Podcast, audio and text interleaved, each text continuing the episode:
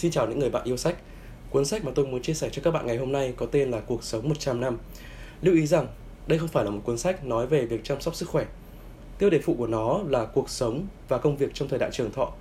Và tác giả của cuốn sách này là hai giáo sư kinh tế học tại trường kinh doanh London, Andrew Scott và Linda Grattan. Năm 2016 thì cuốn sách này không những lọt top những cuốn sách bán chạy nhất trên Amazon mà còn được nhiều kênh truyền thông uy tín như Bloomberg và Associated Press giới thiệu. Không những vậy, còn được đánh giá là một trong 10 cuốn sách đáng đọc nhất. Và có thể nói đây là một cuốn sách vô cùng hot. Vào thời điểm mới được xuất bản thì nó đã trở thành một hiện tượng, được mọi đối tượng không phân biệt già trẻ gái trai chú ý và bàn tán rộng khắp. Cuốn sách này chủ yếu nói về kế hoạch cuộc đời. Tác giả đã đặt ra một câu hỏi rất sắc bén. Mỗi người chúng ta từ nhỏ tới lớn thảo luận rất nhiều những vấn đề và kế hoạch cuộc đời. Vậy xin hỏi, liệu đã có ai nói cho bạn rốt cuộc bạn sống được bao lâu? Vậy nếu chúng ta không thể biết được thời gian, thời hạn chính xác của cuộc đời mình thì kế hoạch mà chúng ta đã lập ra từ trước để làm gì? Chính vì vậy, tác giả cho rằng bất kỳ kế hoạch nào của cuộc đời mà không tính đến độ dài hữu hạn của thời gian thì đều là phản khoa học. Và một câu hỏi được đưa ra, nếu bây giờ tôi nói với bạn rằng cuộc đời của bạn sẽ còn rất dài vậy kế hoạch cuộc đời của bạn trong những ngày tháng dài đằng đẵng ấy là gì? Nói cách khác, trong thời đại tuổi thọ của con người ngày càng kéo dài, cuộc sống của mỗi chúng ta sẽ trôi qua như thế nào? Và trong thời đại thay đổi mạnh mẽ như hiện nay, tuổi thọ là mối quan tâm của tất cả chúng ta. Thậm chí, có thể nói đây là vấn đề mà chúng ta cảm thấy rất lo lắng và bất an. Gắn chặt với yếu tố thời gian, tác giả cho chúng ta một góc nhìn mới để xem xét cuộc sống của mình. Đây là lý do tại sao cuốn sách này lại nhận được nhiều sự quan tâm đến vậy. Tiếp theo, chúng ta hãy cùng nhau tìm hiểu cuốn sách Cuộc sống 100 năm, cuộc sống và công việc trong thời đại trường thọ. Xuyên suốt cuốn sách, tác giả đưa ra 6 dự đoán về tương lai. Thứ nhất, bạn có khả năng sống đến 100 năm tuổi. Thứ hai, hình thức cuộc đời 3 giai đoạn ắt sẽ lụi biến, thay vào đó là hình thức cuộc đời đa giai đoạn sẽ lên ngôi. Thứ ba, thiết kế mới và không thiết kế cũ có thể trở thành một đức tính tốt trong tương lai. Thứ tư, trí tuệ nhân tạo sẽ cướp đi bát cơm của nhiều người và khoảng cách giữa thành phố cấp 1, cấp 2, cấp 3 sẽ ngày càng gia tăng. Thứ năm, những mối quan hệ không phân biệt tuổi tác sẽ trở thành xu hướng chủ đạo trong tương lai. Thứ sáu, lựa chọn trong cuộc sống, đặc biệt là lựa chọn trong hôn nhân sẽ ngày càng thận trọng hơn.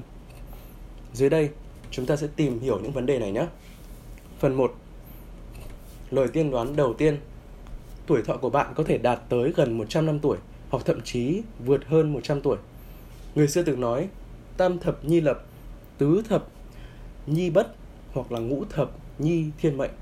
Nghĩa là 30 tuổi lập thân lập nghiệp, đến tuổi 40 tuổi chín chắn, có kiến thức, kinh nghiệm phong phú và sang tuổi 50 thì biết rõ sứ mệnh của đời mình, nắm vững quy luật tự nhiên và xã hội.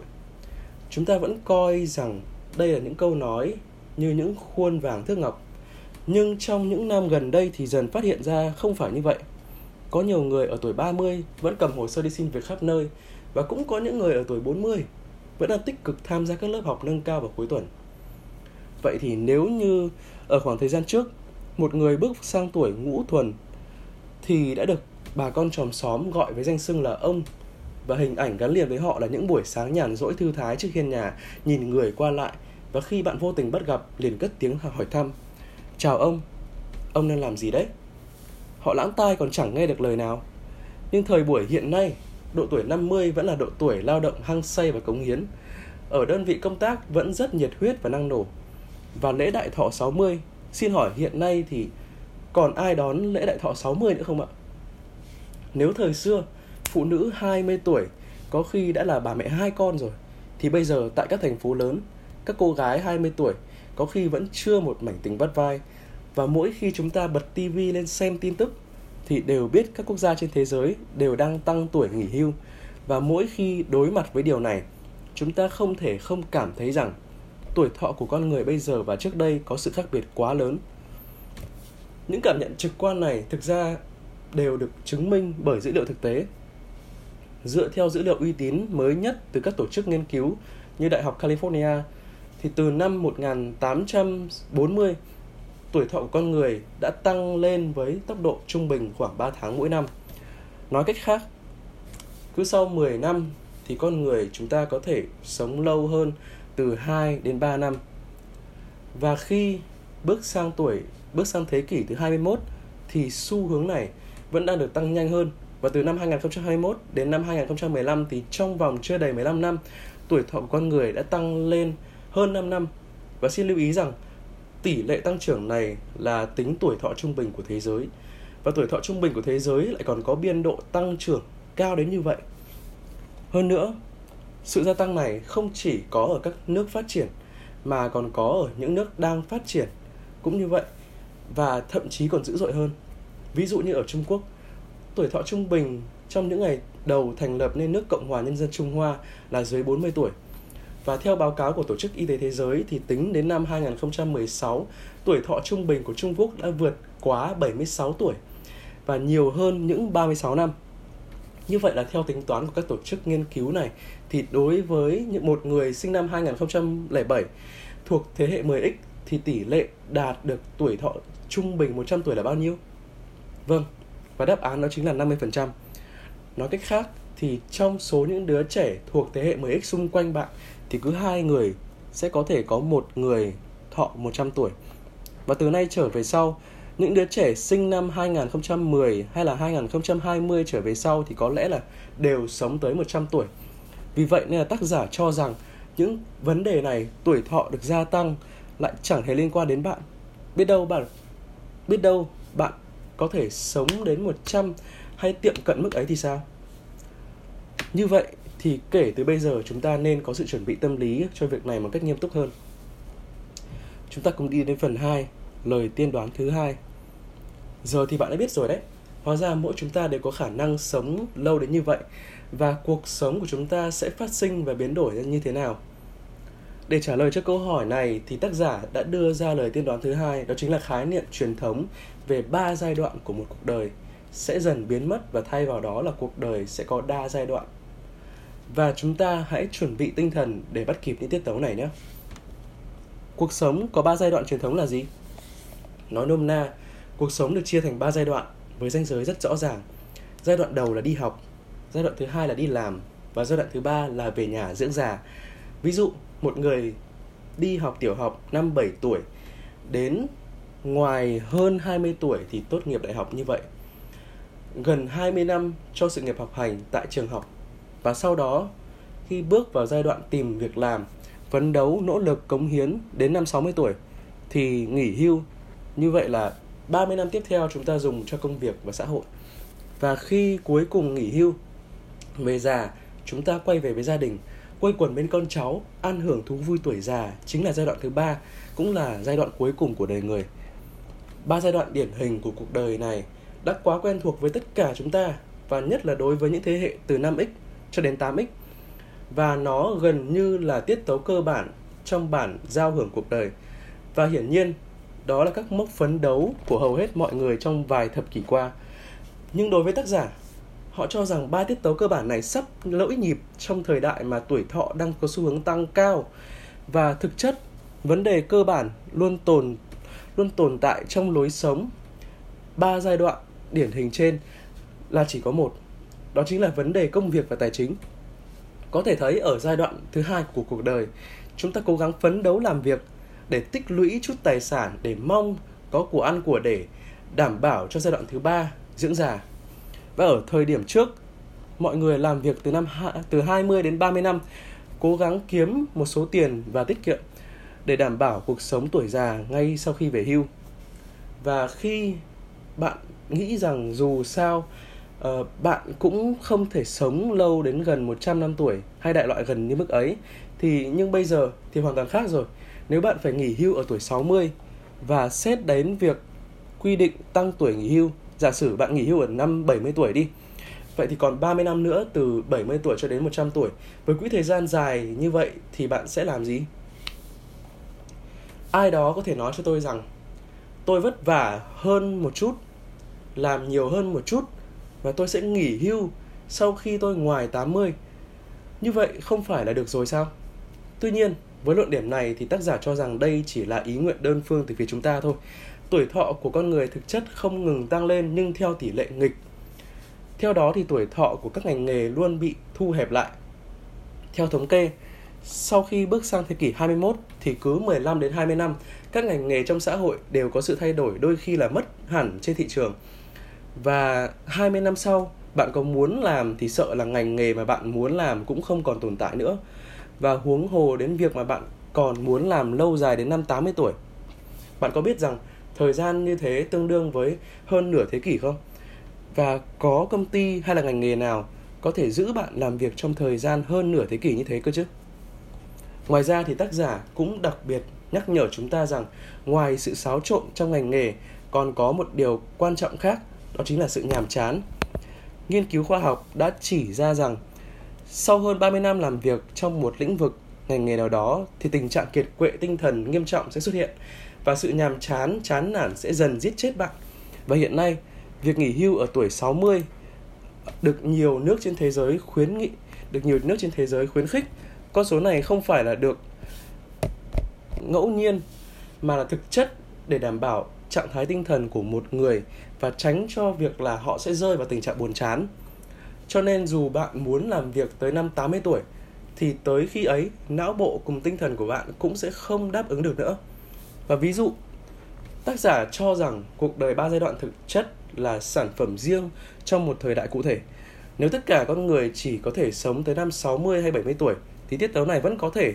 Nhưng khi con người chúng ta, mọi người chúng ta có thể sống lên đến 100 tuổi thì hình thức một cuộc sống, một cuộc đời như vậy được chia làm ba giai đoạn thì sẽ lụi tàn và đa giai đoạn sẽ lên ngôi. Cái gọi là hình thức cuộc đời nhiều phân đoạn có nghĩa là cuộc đời được chia thành 4, 5 hoặc 7, 8 có thậm chí là chia thành nhiều phân đoạn nhỏ hơn như thế. Và mỗi giai đoạn nhỏ sẽ có chủ đề khác nhau và mỗi phần sẽ có sự liên kết móc nối với nhau và dần có ranh giới rõ ràng uh, giữa các giai đoạn. Và ví như khi bạn ở giai thủa thiên địa niên, niên thiếu mười mười mấy đôi mươi thì bạn cắp sách đến trường. Đến khi bạn 30 bạn vẫn có thể quay lại giảng đường. Hay là khi đôi mươi giai đoạn uh, bạn quá bận rộn và quên cả việc tìm kiếm cho mình một tình yêu thì đến năm 40 tuổi bạn mới bắt đầu có thời gian và cơ hội tìm hiểu một ai đó và đi đến hôn nhân sau 2 3 năm sau đó.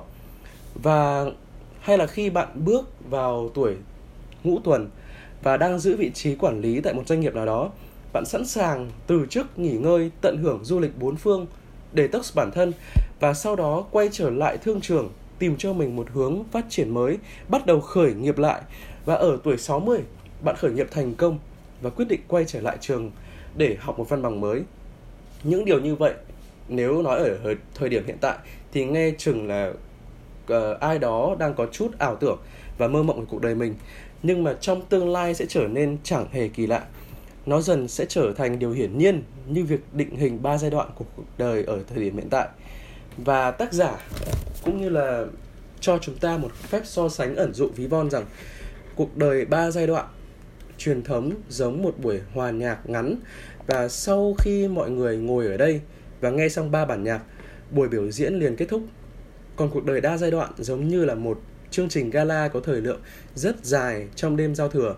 Và mọi người thì chỉ có, thì chỉ được thưởng thức 3 tiết mục trong suốt thời gian đó chắc hẳn quan khách sẽ không bao giờ chấp nhận và vì thế tương ứng với thời lượng của một buổi diễn cũng như là sẽ đi kèm với đó là một danh sách dài gồm các tiết mục được sắp xếp với thời lượng hợp lý xen kẽ nhau và giữa các tiết mục không được quá dài là những thời gian thời điểm giải lao cho quan khách một chút nghỉ ngơi uh, cá nhân và chỉ có như vậy thôi thì cả một chương trình mới có thể thành công tốt đẹp. Phần 3, tiên đoán thứ ba.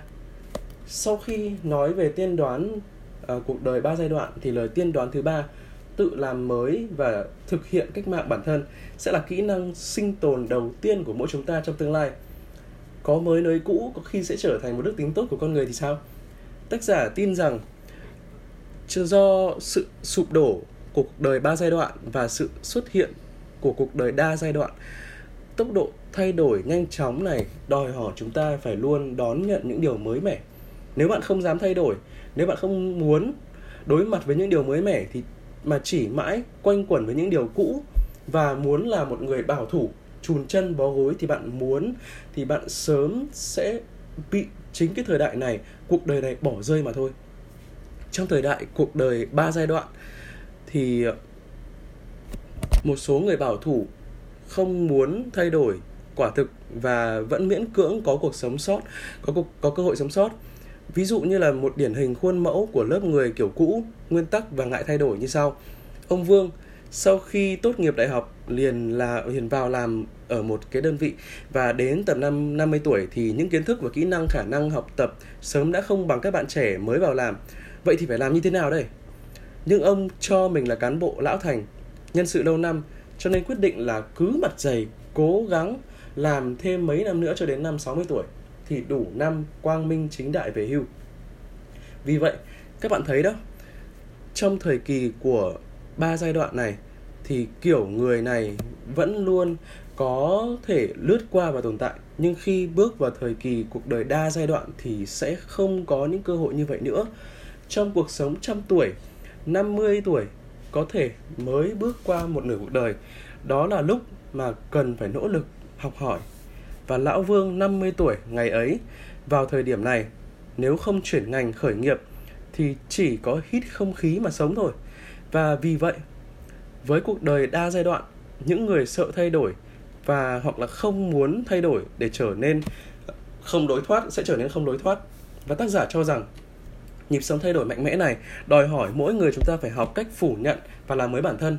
Chúng ta phải quen với việc nói lời tạm biệt với quá khứ của mình, làm mới và dám từ bỏ những gì mà chúng ta đã có, bao gồm kinh nghiệm này, học vấn này, kiến thức này, hay thậm chí cả thế giới quan của bạn.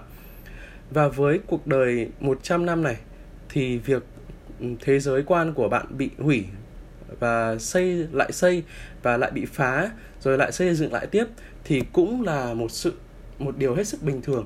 Tại vì sao? Ngoài những điều hiển nhiên trên, ngoài những điều trên thì tác giả cũng đặc biệt nhấn mạnh một điều, đó chính là học tập. Đối với cuộc đời trăm năm tuổi thì học tập là nghĩa vụ xuyên suốt cuộc đời của chúng ta. Đó chính là cái gọi là học tập suốt đời. Và trong tương lai, việc ra vào trường học, trường đại học là điều rất bình thường. Ai cũng có thể có nhiều hơn một tấm bằng đại học bên cạnh đó thì hình thức học tập suốt đời hình thức học tập phân tán cũng như là cũng là một xu hướng trong tương lai. Và vì cuộc sống của chúng ta có nhiều giai đoạn nên là việc mà dành một phần lớn thời gian học tập sẽ khó khăn hơn. Vì vậy các hoạt động hoạt tập sẽ được sẽ bị phân tán thành từng mảnh. Ví dụ như là mảng giải trí này. Tương lai của ngành giải trí không chỉ đơn thuần là bật tivi lên xem phim, xem các kênh truyền hình mà các kênh giải trí đa dạng như là game hay là phim ảnh, internet di động sẽ tích hợp đầy đủ kiến thức và cho phép bạn vừa học vừa chơi. Tác giả cho rằng sự kết hợp giữa ngành giải trí và ngành giáo dục này cũng là một xu hướng quan trọng trong tương lai. Phần 4, lời tiên tri thứ tư. Sau lời tiên tri thứ ba thì tự mình đổi mới. Dưới đây là ờ, lời tiên tri lời tiên đoán thứ tư của tác giả một số lượng lớn nghề nghiệp sẽ bị thay đổi sẽ bị thay thế bởi trí thông minh nhân tạo và khoảng cách giữa các thành phố cấp 1, thành phố cấp 2 và thành phố cấp 3 sẽ không phải là ngày càng rút ngắn lại mà là ngày càng lớn hơn. Tác giả cho rằng công nghệ trí tuệ nhân tạo không phải là thứ mà các nhà khoa học nghĩ ra nhất thời mà đằng sau sự ra đời của nó thực sự là ẩn chứa những nhu cầu sâu sắc của xã hội với vấn đề tuổi thọ của con người sau khi tuổi thọ của chúng ta được kéo dài một mặt những công việc nhàm chán và buồn tẻ sẽ lặp đi lặp lại khiến cho con người ngày càng không thể chịu được. Mặt khác, với cuộc đời đa giai đoạn thì tính biến động ngày càng lớn, việc tích lũy kinh nghiệm bản thân ngày càng khó khăn hơn và ngày càng ít có giá trị hơn. Vì vậy, những vấn đề này bắt đầu đòi hỏi một công nghệ thông minh mới để ờ, thay thế con người chúng ta để nhanh chóng giải phóng chúng ta khỏi sự nhàm chán và đồng thời thay chúng ta tích lũy kinh nghiệm ở đó mỗi ngày. Giống như là AlphaGo của Google đang đọc tất cả các ván cờ vây của con người online 24 trên 7 thay thế cho con người trở thành những chuyên gia. Do đó thì trước nhu cầu như vậy, việc công nghệ trí tuệ nhân tạo trở thành phổ biến cũng là rất dễ, cũng là rất dễ hiểu và cũng là lẽ thường tình và điều này thì sẽ có tác động gì đến việc làm trong à, tương lai của chúng ta và thì tác giả cho rằng trí tuệ nhân tạo sẽ gây ra hai cấp phân hóa nghiêm trọng trong quá trình phân công lao động xã hội cũng như là tương lai. Vậy thì tác giả gọi hiện tượng này là sự biến mất của ngành nghề trung gian, có nghĩa là ở phần đỉnh cấp cần lượng lớn các ngành nghề có tính cơ bản, nền tảng như là ngành à, nghiên cứu khoa học này, thiết kế này, công nghiệp công nghiệp sáng tạo này và giải trí này, giáo dục này và những ngành nghề này thì vẫn liên tục vẫn tiếp tục tồn tại và ngày càng phát triển hơn. Đồng thời ở cấp thấp hơn thì không đòi hỏi quá nhiều các yếu tố công nghệ. À, các ngành thuộc như ngành dịch vụ cá nhân như làm tóc này hay là trang điểm này hay là ăn uống thì cũng sẽ được giữ lại. Và với nhu cầu à, với ngành dịch vụ tăng lên thì ngoại trừ những các ngành thuộc hai cấp kể trên thì lượng lớn các ngành trung gian hay các ngành kỹ thuật đơn giản sẽ có sự trùng lập và tiêu chuẩn hóa dễ dàng bị điều khiển đều có đều sẽ vô tình bị thay thế bởi trí tuệ thông minh nhân tạo. Và những lĩnh vực ừ, tiêu biểu như hơn như trên thì uh, môi giới tài chính hậu cần chăm sóc y tế kế toán và ngân hàng sẽ có thể trở thành đối tượng của sự thay thế trong ngành nghề tương lai. Và chính vì thế tác giả kiến nghị chúng ta hãy nhìn lại ngành nghề của mình xem có hay hay uh, có hay không? Và những điều nói trên và thuộc phân cấp nào trong như miêu tả? Và nếu có nằm trong phân khu sẽ bị thay thế thì hãy chuẩn bị tinh thần và có thể chỉ một vài năm nữa thôi. Trí tuệ nhân tạo sẽ lấy đi bát cơm của bạn. Vậy thì sau đó chúng ta nên làm gì? Hãy chẳng biết à, cũng chẳng biết thế nào cũng chẳng biết cách nào để tốt hơn. Thì tác giả nói rằng là hãy thích ứng với thời đại từ bỏ quá khứ và hãy chuẩn bị thay đổi sự nghiệp của bạn. Và nếu bạn nghĩ rằng bạn không thể trở thành nhà khoa học hay nhà thiết kế thì bạn có thể thử phát triển sang ngành dịch vụ. Việc phân hóa hai cực này à, với ngành nghề trong tương lai cũng sẽ có tác động đáng kể đến sự phát triển của thành phố và khu vực. Theo cách mà chúng ta hay nói thì đó là thành phố cấp 1 hay và sẽ ngày càng tốt hơn và các thành phố cấp 2, cấp 3 sẽ ngày càng khó bắt kịp với thành phố cấp 1 trong tương lai. Và sự phát triển này sẽ mất cân bằng giữa các thành phố và các khu vực sẽ trở sẽ ngày càng trở thành nghiêm trọng hơn sẽ trở nên nghiêm trọng hơn. Và luận điểm này có vẻ là hơi ngược với những điều được nghe ở hiện tại nhỉ và không phải là tất cả các thành tất cả các thành phố tất cả các quốc gia trên thế giới hiện đang nỗ lực điều phối mạnh mẽ để phát triển cân bằng giữa các khu vực với nhau hay sao? Vậy thì đi đôi với điều đó thì tại sao ưu thế của các thành phố cấp 1 vẫn tiếp tục tăng lên như vậy và tác giả cho rằng điều này cũng rất dễ hiểu các ngành trung cấp vừa nêu đã bị đào rỗng và chính các thành phần cấp 2, cấp 3 chính các thành phố cấp 2, cấp 3 rộng lớn lại là nơi chịu nhiều thiệt hại nhất. Và các ngành ở hai đầu như nghiên cứu khoa học, giáo dục, sáng tạo, văn hóa và các ngành dịch vụ thì đây là lợi thế vốn có của đô thị. Loại 1 và trong một cái xã hội trí tuệ nhân tạo các nguồn lực của ngành tốt hơn sẽ chỉ tập trung hơn nhiều hơn vào các thành phố lớn. Và lợi thế hơn và lợi thế này sẽ chỉ phát triển lớn hơn. Và rất khó để các thành phố hạng 2, hạng 3 bắt kịp khoảng cách này. Bên cạnh đó thì những lợi thế to lớn về ngành nghề, những di động lớn do cuộc đời đa giai đoạn mang lại thì cũng là một trong những lợi thế của các đô thị. Và trước đây chúng ta ở một ừ, chỗ mấy chục năm trong cuộc đời ba giai đoạn kiếp này sẽ sớm trôi qua nhưng bây giờ bạn phải sống lâu trăm tuổi và bạn có thể sẽ phải thử một vài công việc và đi nhiều nơi hơn và nếu đã là thay đổi công việc thay đổi chỗ ở vậy tại sao không thử một thành phố lớn nhỉ thế giới rộng lớn như vậy và cả cuộc đời dài như vậy đi dạo một trong một thành phố lớn chẳng phải là chuyện bình thường hay sao? Và do đó với tâm lý này thì các thành phố hạng nhất sẽ chỉ thu hút uh, giới tinh hoa từ mọi hướng như một cơn lốc khổng lồ với lợi thế về nhân lực hay là như là uh, lợi thế thì những lợi thế này thì uh, các thành phố khác cũng khó mà bắt kịp được. Vì vậy nên là cuối cùng tác giả đã đưa ra một gợi ý trực tiếp đó chính là bạn nên đến làm việc sinh sống và học tập tại các thành phố lớn. Cuộc sống nhiều giai đoạn ở những thành phố này có thể sẽ thú vị và thành công hơn cũng như dễ dàng để tìm thấy bạn đời lý tưởng của mình hơn. Đến phần thứ, phần thứ năm thì ở phần trước tác giả nói rằng nói về các quan điểm nghề nghiệp và phát triển của các thành phố lớn thì đến lời tiên tri thứ năm sẽ là mối quan hệ vượt ranh giới của tuổi tác sẽ dần trở thành xu thế. Tác giả tin rằng trong một thời đại mà, trong một thời kỳ mà tuổi thọ tăng dần và cuộc sống phát triển theo nhiều giai đoạn như thế này, thì cách mà nhìn nhận một con người theo phương pháp đánh giá xưa cũ dựa vào tuổi tác chắc hẳn sẽ không còn nhiều tác dụng.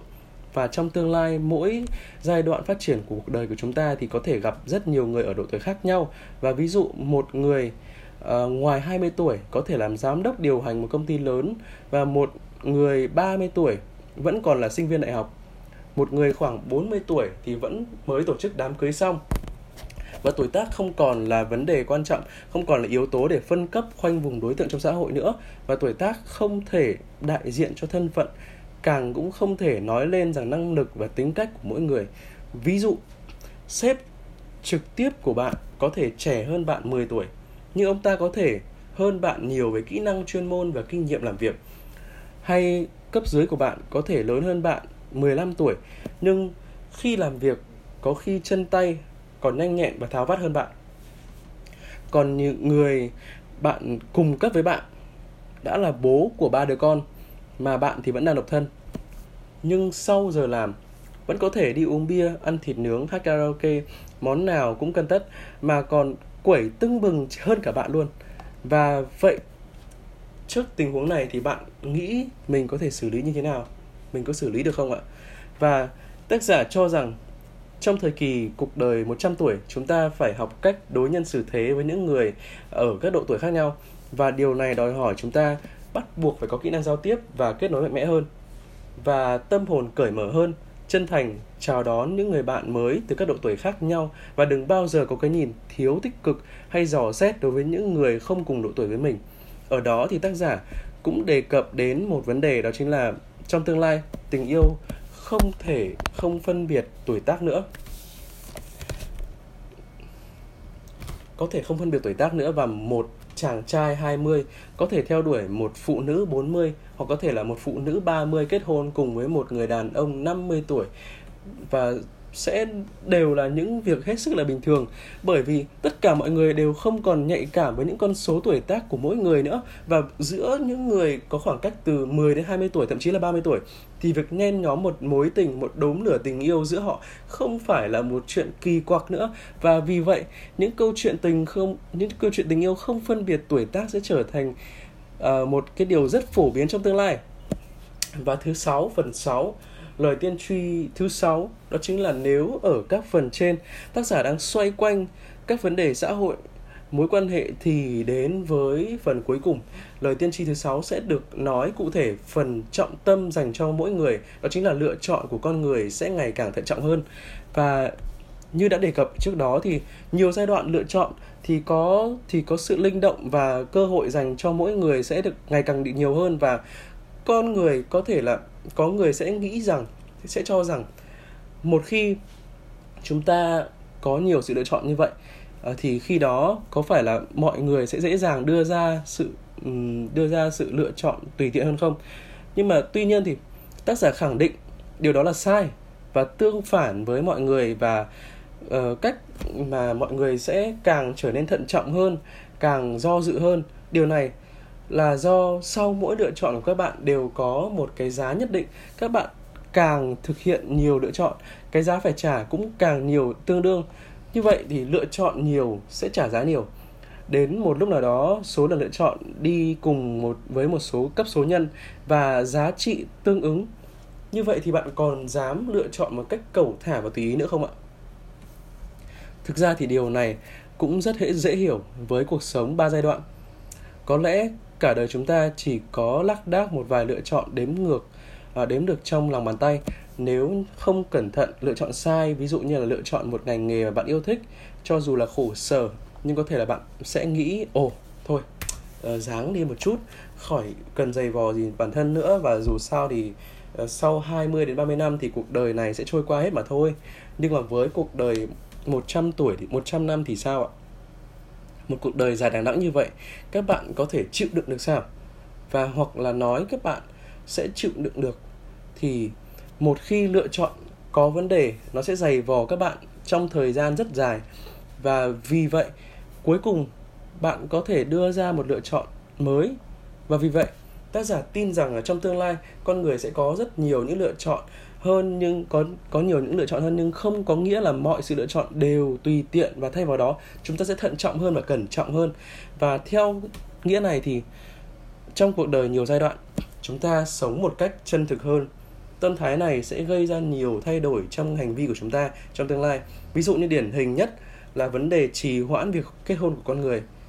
Thực chất thì xu hướng này ờ, hiện đã bắt đầu xuất hiện ở các thành phố lớn và rất nhiều người có lợi thế đáng kể ngày càng chân thực hơn trong việc là chọn vợ chọn chồng. Cũng như là không ít những người chưa kết hôn ở tuổi 30 thực chất là không chỉ do nguyên nhân công việc bận rộn mà quan trọng hơn là mọi người đều cẩn trọng hơn trong việc uh, chọn bạn đời thà thiếu chứ không ẩu.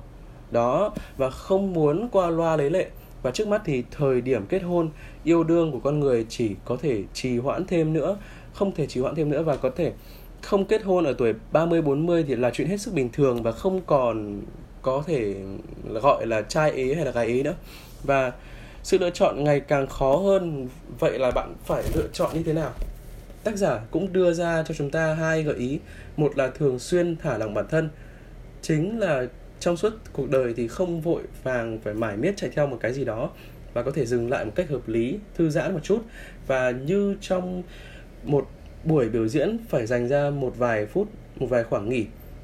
Ví dụ như bạn có thể đi du lịch cùng nhau, cảm nhận thế giới bên ngoài, để cho cuộc sống có một khoảng trống, thì có thể là khiến cho bạn nhìn rõ hơn thế giới này, phức tạp hơn.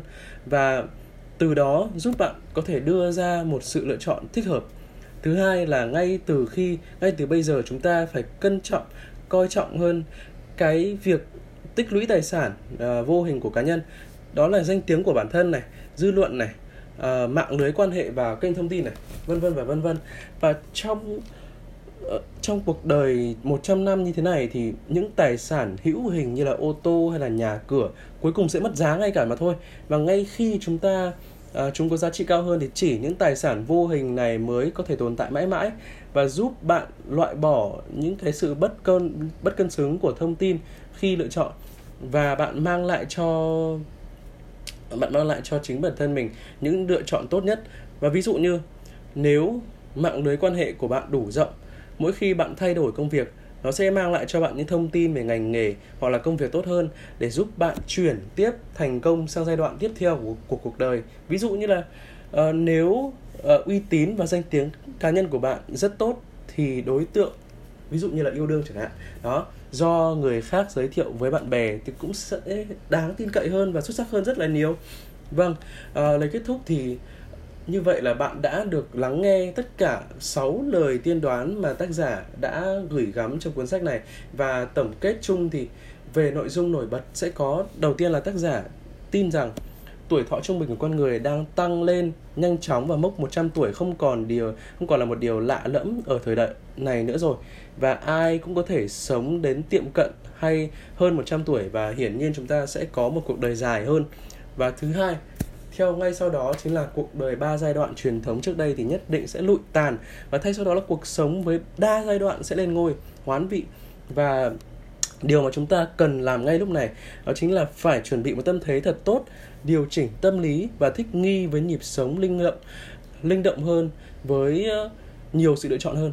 Thứ ba là đi cùng với xã hội luôn biến đổi thì trong tương lai, việc mà làm mới bản thân và chấp nhận tốt những điều mới mẻ thì sẽ là kỹ năng sinh tồn cơ bản của mỗi người. Và hiển nhiên những người ngại thay đổi, không chịu học hỏi sẽ chỉ dậm chân tại chỗ mà thôi và dần sẽ bị thụt lùi bỏ lại phía sau. Thứ tư là các ngành công nghệ, kỹ thuật ngày càng phát triển và trí tuệ nhân tạo sẽ dần thay thế một lượng lớn lao động con người trong tương lai. Và nếu bạn nghĩ điều đó chỉ nhìn thấy ở trên các bộ phim viễn tưởng thì bạn đã đang nhầm rồi. Vì chúng ta hiện tại còn không xa lạ gì với những ứng dụng hỗ trợ tương tác trực tuyến. Việc thay đổi này sẽ dần đến sự sụp đổ, sụp đổ của các ngành công nghiệp và sẽ mở rộng khoảng cách phát triển giữa các thành phố và khu vực vì vậy chúng ta phải xem xét đầy đủ đến các xu hướng phát triển trong tương lai khi lựa chọn ngành nghề và công việc của mình. Thứ năm thì trong tương lai xu hướng tình yêu, xu thế tình yêu vượt tuổi tuổi tác thì sẽ không còn là một điều xa lạ nữa. Và đây sẽ ngày càng là uh, sẽ có ngày càng nhiều việc rèn luyện về kỹ năng giao tiếp giao lưu và kết bạn với mọi người ở nhiều lứa tuổi khác nhau. Và những điều đó chúng ta cần cải thiện và nâng cao hơn. Và điều cuối cùng mặc dù là ở thời đại cuộc đời đa giai đoạn như thế này thì đi kèm với đó là ngày càng có nhiều sự lựa chọn nhưng mà chúng ta uh, nhưng mà mọi lựa chọn trong vấn đề của cuộc sống thì đều có cái giá của nó để phải trả. Và để có được những thì có được thì cũng uh, ngày càng cao. Và chính vì vậy thì mỗi chúng ta sẽ phải sống nghiêm túc hơn. Và khi cần đưa ra quyết định nào đó thì uh, sẽ phải thận trọng hơn và vấn đề này và phần này tác giả cũng đã đưa ra hai đề xuất cho chúng ta. Một là hãy đưa cho bản thân được thả lỏng sự thả lỏng thoải mái nhất định. Hai là hãy coi trọng việc tích lũy và quản lý tài sản vô hình của mình. Điều này sẽ giúp bạn có những lựa chọn tốt hơn. Đó là tất cả những gì mà cuốn sách này mang lại cho bạn và quan điểm của tác giả. Bạn có thể đồng ý hoặc có đôi quan điểm bạn chưa tán thành.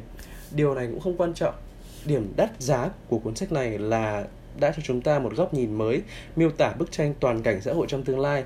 Và để từ đó gợi ý cho chúng ta suy ngẫm về thời đại xã hội mới và với riêng cá nhân tôi từ quyển sách này cảm nhận đầu tiên đó là một cột mốc cuộc đời 100 đối với thế hệ của chúng ta không còn quá xa vời. Và nếu như nó dẫn đến uh, đang đến gần thì chúng ta hãy lập kế hoạch cuộc đời cho bản thân chỉ với uh, chỉ mới được một phần chỉ mới là một phần yếu tố chủ quan hình thành lên từ mỗi cá thể. Và để hoàn thiện cần có thêm rất nhiều rất nhiều những yếu tố khách quan bên ngoài nữa từ chính phủ xã hội. Mọi nguồn lực phối hợp với nhau tạo nên một sự thống nhất từ cá nhân gia đình và xã hội. Và như vậy thì đây không còn là chủ đề cá nhân hóa hay là riêng của mỗi cuộc đời mà là vấn đề chung của toàn xã hội.